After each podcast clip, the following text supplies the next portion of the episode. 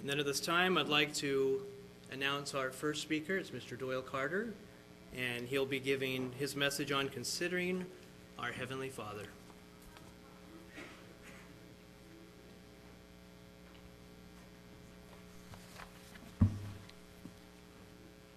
Get myself situated up here.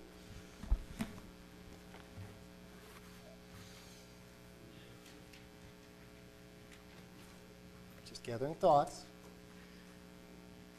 I actually had a longer title than this, just to kind of break the ice with me a little bit, because I actually had it where it's the character. I had a long title like the brief look at the fatherly characteristics of God the Father, blah blah blah, and I decided to shorten it down to something simpler today. So, considering our heavenly Father because I had another topic in mind a few weeks ago when I saw the schedule, but I was kind of politely reminded it was Father's Day this weekend by several coworkers as well as Dad who came to visit, and uh, thus I decided it would be fitting to go ahead and consider our Heavenly Father and His characteristics and how He is like a good Heavenly Father to us. And I did ask Dad, how, do we, how does he get over the nervousness of being up here? He had two simple words you don't. That was just all there was to it. You don't. that was a good answer, too. I like that one. Now, as we know, tomorrow we'll be honoring, or this weekend, if nothing else, but for sure tomorrow we'll be honoring our fathers, our physical fathers who, you know, have raised us, and, and show them how important they are in our lives. And I thought today, in this brief talk today, or sermonette, we would just go into a few points about how God the Father is important in our life and his the characteristics. I had found an article online uh, from Ask Men, and it had 12 different points. And I just figured, well, we don't want to be here for three hours. So I picked four specific ones in the article itself and modified them a little because uh, some of the points weren't exactly what I would consider a fatherly character, one or two.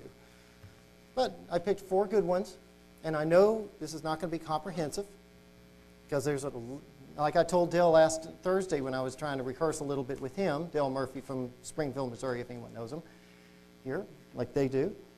He was saying that uh, he was saying God to understand God would take a lifetime, and even then, I don't think we'd understand God. He's such a big God. But I, so I narrowed it down to four characters. First, like a good father, he provides us rules, rules or standards for our happiness and success in life. He gives us guidance. And my reference scripture on this one was Deuteronomy 30, 15 through 16.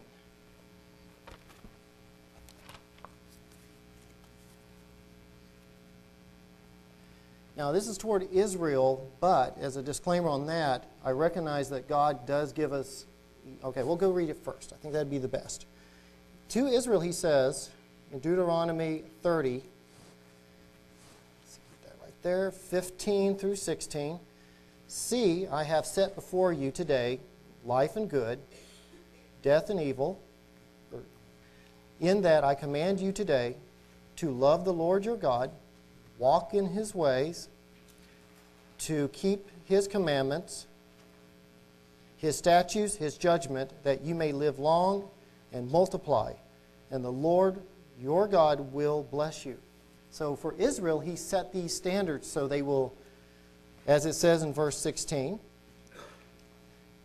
that he can bless them and they will multiply. And like, like Israel, he gives us guidance. That's the word I'd probably use there, but guidance. He gives, it for, he gives us the Old Testament and the examples of the Israel when they're in the wilderness. He gives us the prophets and the nation of Israel, Jesus Christ himself came down and taught how we should live and how we can be productive in life. How we can be a, how we can be a blessing to others as well. Because we're not an island. As we, when we do things wrong, let's say, the, the purpose of guidance is to keep us from getting into trouble most of the time. And says we don't always know, like children don't always know when, they, when something may not be the right way and you've got to be disciplined. Well, God, the, uh, so basically, the guidance is to help us to be productive.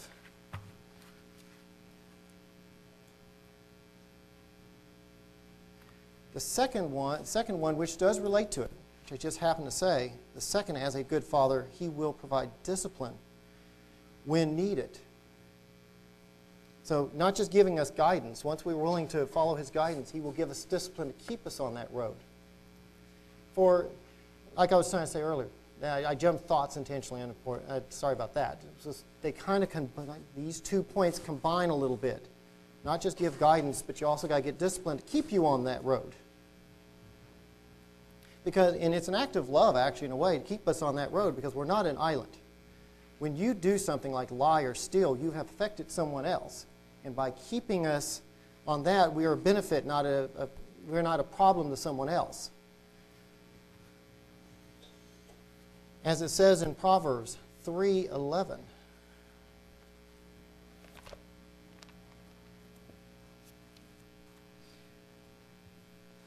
The, the, the person who wrote Proverbs wrote this. It says, My son, do not despise the chastening of the Lord. Nor, and, oh, I'm sorry, and I meant to say this earlier. I'm going through the New King James, if I didn't say that earlier. I meant to say that. but it should say something similar in the King James as well. So, my son, do not despise the chastening of the Lord, nor detest the correction, his correction. For whom the Lord loves, he corrects, just as a father, the son, in, as okay, as just as a father, the son, in whom he delights. Like I said, correction keeps us in the straight, narrow path, because if otherwise we'd be all we'd run all over the neighborhood causing trouble and causing chaos, and it hurts us as well as everybody else around us. It keeps harmony, plus it, it just it's good for us in the overall. My alternate scripture to this one was in Hebrews 12,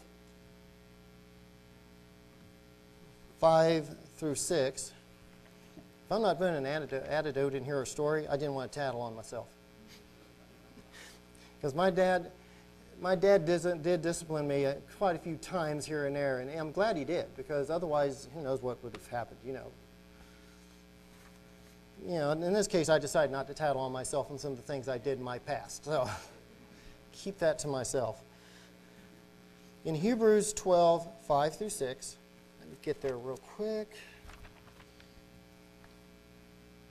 it says, says and you have and you have forgotten the exhortation which spoken to you as a son, as to a son my son do not do not despise the chastening of the lord nor be discouraged when you are rebuked by him for whom the lord loves he shall chasten and scorn every son whom he receives the reason a father would, like my dad said once when I was being punished, I was all upset about it. He said, I'm doing this for your own good. Kids don't catch that. It's like, whatever. But looking back after all these years, he's right. If he would have let me go a certain, certain path, who knows what would have been, what kind of character I would have built. And that's why he, I can see God correcting us in our lives to keep us on that path because once the character's there, it's hard to, re- to unroot out.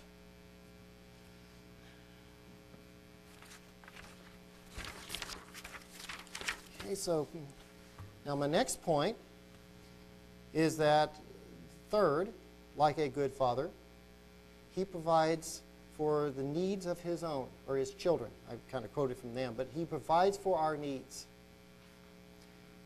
This, this thought came up this morning, actually more than anything else as far as what I was thinking. Unfortunately, being physical, we have needs. Unfortunately, we need food, water, shelter, all that. And it's a good thing. and because we and we worry about these things because you know it makes us uncomfortable. If you don't eat for two days, you don't feel that great, you know. Or if you're not don't have a coat when it's cold, you know, you don't feel it doesn't not as comfortable. But God knows what we need, and He will provide what we need. My reference to this is Matthew six, 31 through 33.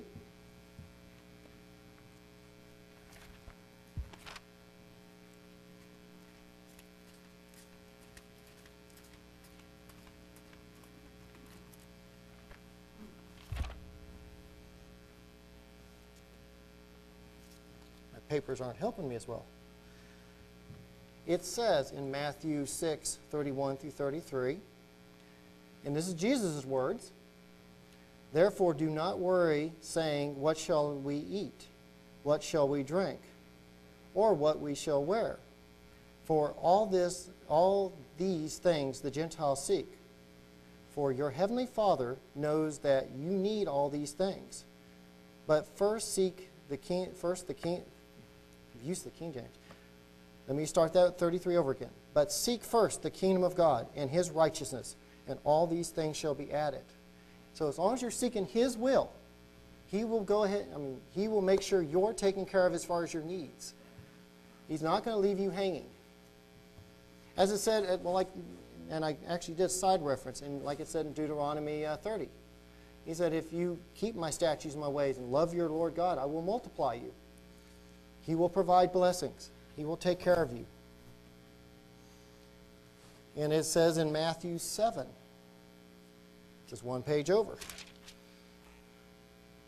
Again, Jesus' words. He's, he says in Matthew 7, 8, in verse 8, For everyone who asks receives, and he who seeks finds, and to him who knocks it will open, or it will be open. Or what, or what man is there among you, if, a, if his son asks for bread, will give him a stone? Or if he asks for a fish, will he give him a serpent? If you then, being evil, knowing how to give good gifts to your father or your child, how much more will your Father who is in heaven give good gifts and good things to those who ask of him? So God loves us. He wants us to have what we need, and He will take care of us. As long as we see, we, He will take care of us. I thought of an example. There's actually two I thought of, and I won't go in. But I'm going to go into a, a third party example today. There was a certain female I worked with, uh, a lady, whatever you want to say. She, somebody, I don't know what happened to her car, if it was stolen, if it was whatever, but she was, she had to pick rides to go to work and such things as that. Well, after a couple of weeks, that became a problem. She never told her dad, apparently, from what I'm gathering from, this, from what she told me. She just said, I'm not going to burden my dad with this. Well, he started, she started having problems getting to work because people got tired of taking her. Well, her dad got the uh, word that she was having problems with the car because it was stolen. So, or I think it was stolen. I think that was the story. So what he did was, since he was already thinking about buying a new car anyway, he bought a new car, and then when she came to visit on a Sunday, she just, he just did this. And he goes, What's this? This is my car keys. I said, I gathered that. It's your new car. He didn't care to sell it. He just gave it to his daughter because he loved her enough to realize that she needed that car to get to work, get food, to get around. The need, it was a need to, he, he felt that she needed. And he took the loss of not having to sell it. And he said to her, to his daughter, he loved her. And that's why, you know, you're more important in this car and you need it. So I thought that was a real nice story because she was showing it off at work. She said, everybody come out after work and go check it out. He had a nice car too. But that was a nice, touching story of a fatherly love toward a daughter, in this case, saying, hey, you need this. I know you need it. It's not something you're just kind of wishing for that might not be important. It's something you need. So God, and if, and God will definitely do the same thing for us because He loves us. If we need something like, if, for example, I know someone who needed a, a bigger paycheck one time, he got a bonus. Arbitrarily, he didn't know he was getting a bonus. Just a bonus came in. He's, he just went, wow, because he was going to, he gave a tithe and he was cutting, he was cutting short in his budget. And all of a sudden they said, oh, we forgot to give you this. And it's like, what's this? You know, a letter. You don't get a letter from your boss very often. You're going, huh? It turned out it was a check, a two, uh, two or three hundred dollar bonus check he didn't even know existed. They just forgot to put that in with his check. So that was a blessing in itself. And he had prayed, had the church, or had some friends at the church pray for him on it. So it's a really nice story. The fourth point is like a father, like a good father, he shows unconditional love toward us. And this is very, I like this one because no matter what we do overall, God will love us. He cares for us. Like, and my example, and I didn't give Brian the scripture because I'm just going to use as a reference, is the prodigal son. in Luke 15 11 through 32. You hear the, and I'm just going to reiterate it real quickly. You had a younger son who felt like he, he wanted to go out in the world and live, live in the world and see what it was like. So he demanded, I gathered he demanded his half of the inheritance to leave. I'm going to go out, Dad. I'm going to see the world, and I, am not sure of all that conspired between him. Hand. And so he leaves. Okay? Well, unfortunately, he apparently didn't know how to handle money or whatever because suddenly he's now in a position where he has no, almost no food. He has a low class job, work, feeding pigs, and for Jews that would have been a terrible thing. In fact, for me, that'd be a terrible thing. I've, I've seen a pigsty, they stink. So, but I can see why he wouldn't have been happy there. Where I used to live at the university, they had a pig farm of some sort, and I'd, I guess out of boredom as a kid, I'd walk by it, and so that when I read that, I think about feeding them, Ugh. but but I can see. So he's coming back thinking, well, my dad, and my dad's got servants who pay, who have a better life than I do. I'll just go back as a servant. He won't, you know. In verse 20, he says, and his, he says, but when he was still far off, his father saw him and had compassion and ran and kissed his neck. So he came back, when his son came back, he didn't just go, Son, you shouldn't have. He came back, gave him a robe, gave him a ring. He said, You're, you're, you're back. And that's something I like because even no matter how much we sin, we can still, if we have a repentant heart and willing to follow, we can come back. I think that's the most one that's the most touching to me as far as the attributes of God is that He loves us to the point that if we foul up for whatever reason, He will allow us to come back if we have a repentant heart. And the other reference I had here is from Paul on this. And in Paul and Romans 8, 38 through 39, Paul seemed to have felt basically the same general way because he says, when he wrote to the Romans on the matter, in verse 38, he says, For I am, okay, Romans 8, verse 38 39. For I am persuaded that neither death, nor life, nor angel, nor principality, nor powers, nor things present, nor things to come, nor heights, nor depths, never get that word out perfect, nor any other created thing shall be able to separate us from the love of God which is in Jesus Christ our Lord. But if you know when you read that, we can separate ourselves. That's the thing that's missing there. So we don't want to separate ourselves from the love of God. We want to be looking toward Him as a Father.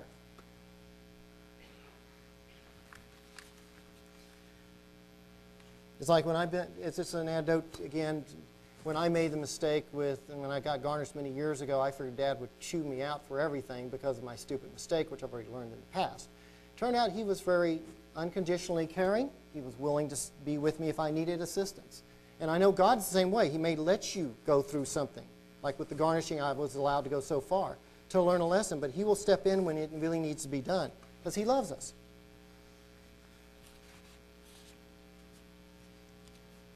As our final scripture on the matter, in Romans 8, in fact, we're there, but basically go up, this, go up in the verse a little bit on verse 14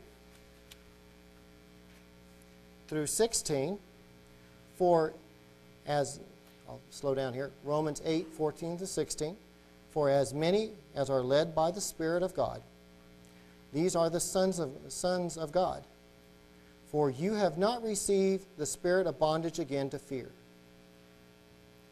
but you are you received the spirit of adoption, by whom you are we are called out. We Sorry, apology, let me read that again. For, for you do not receive the spirit of bondage again to fear, but you receive the spirit of adoption, by whom we cry out, Abba, Father.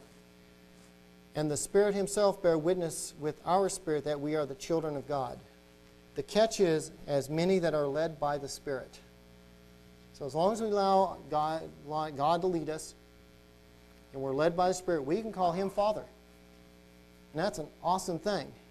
He doesn't call us servants or, or anything like that. He calls, us, he calls us by a family name. Or we can call him by a family name, just like Jesus said in the example prayer of Matthew 6 when he says, and you say, O Father which are in heaven. You can say that. So, as we, as I close this, as we honor our fathers tomorrow on Father's Day, including me, who have to call my dad for about an hour. He already gave me a nice little text on that. But as we honor our dads, whether we're with them or we, in my case, call them, as we honor them, may, may we consider our Heavenly Father as well and how awesome He is as a dad, a spiritual dad, that He provides us guidance. He disciplines us to keep us in the path to protect us as well as the people around us. He, he provides for our needs. So when we ask Him something, He doesn't give us a stone and say, You really do need a, a little extra for food. He'll help provide that. He has unconditional love toward us. And I'm sure there are many other points that you all can think of. As, I- as I was talking to Dale, I'm serious. Dale said God is just too big to talk about in 30 minutes or 80 years. I mean, He's just too big. So, as you go into tomorrow, Father's Day, I hope that you consider your Heavenly Father as well tomorrow and His importance in your life and how important He is. And, I hope that everybody has a great Father's Day tomorrow on Sunday.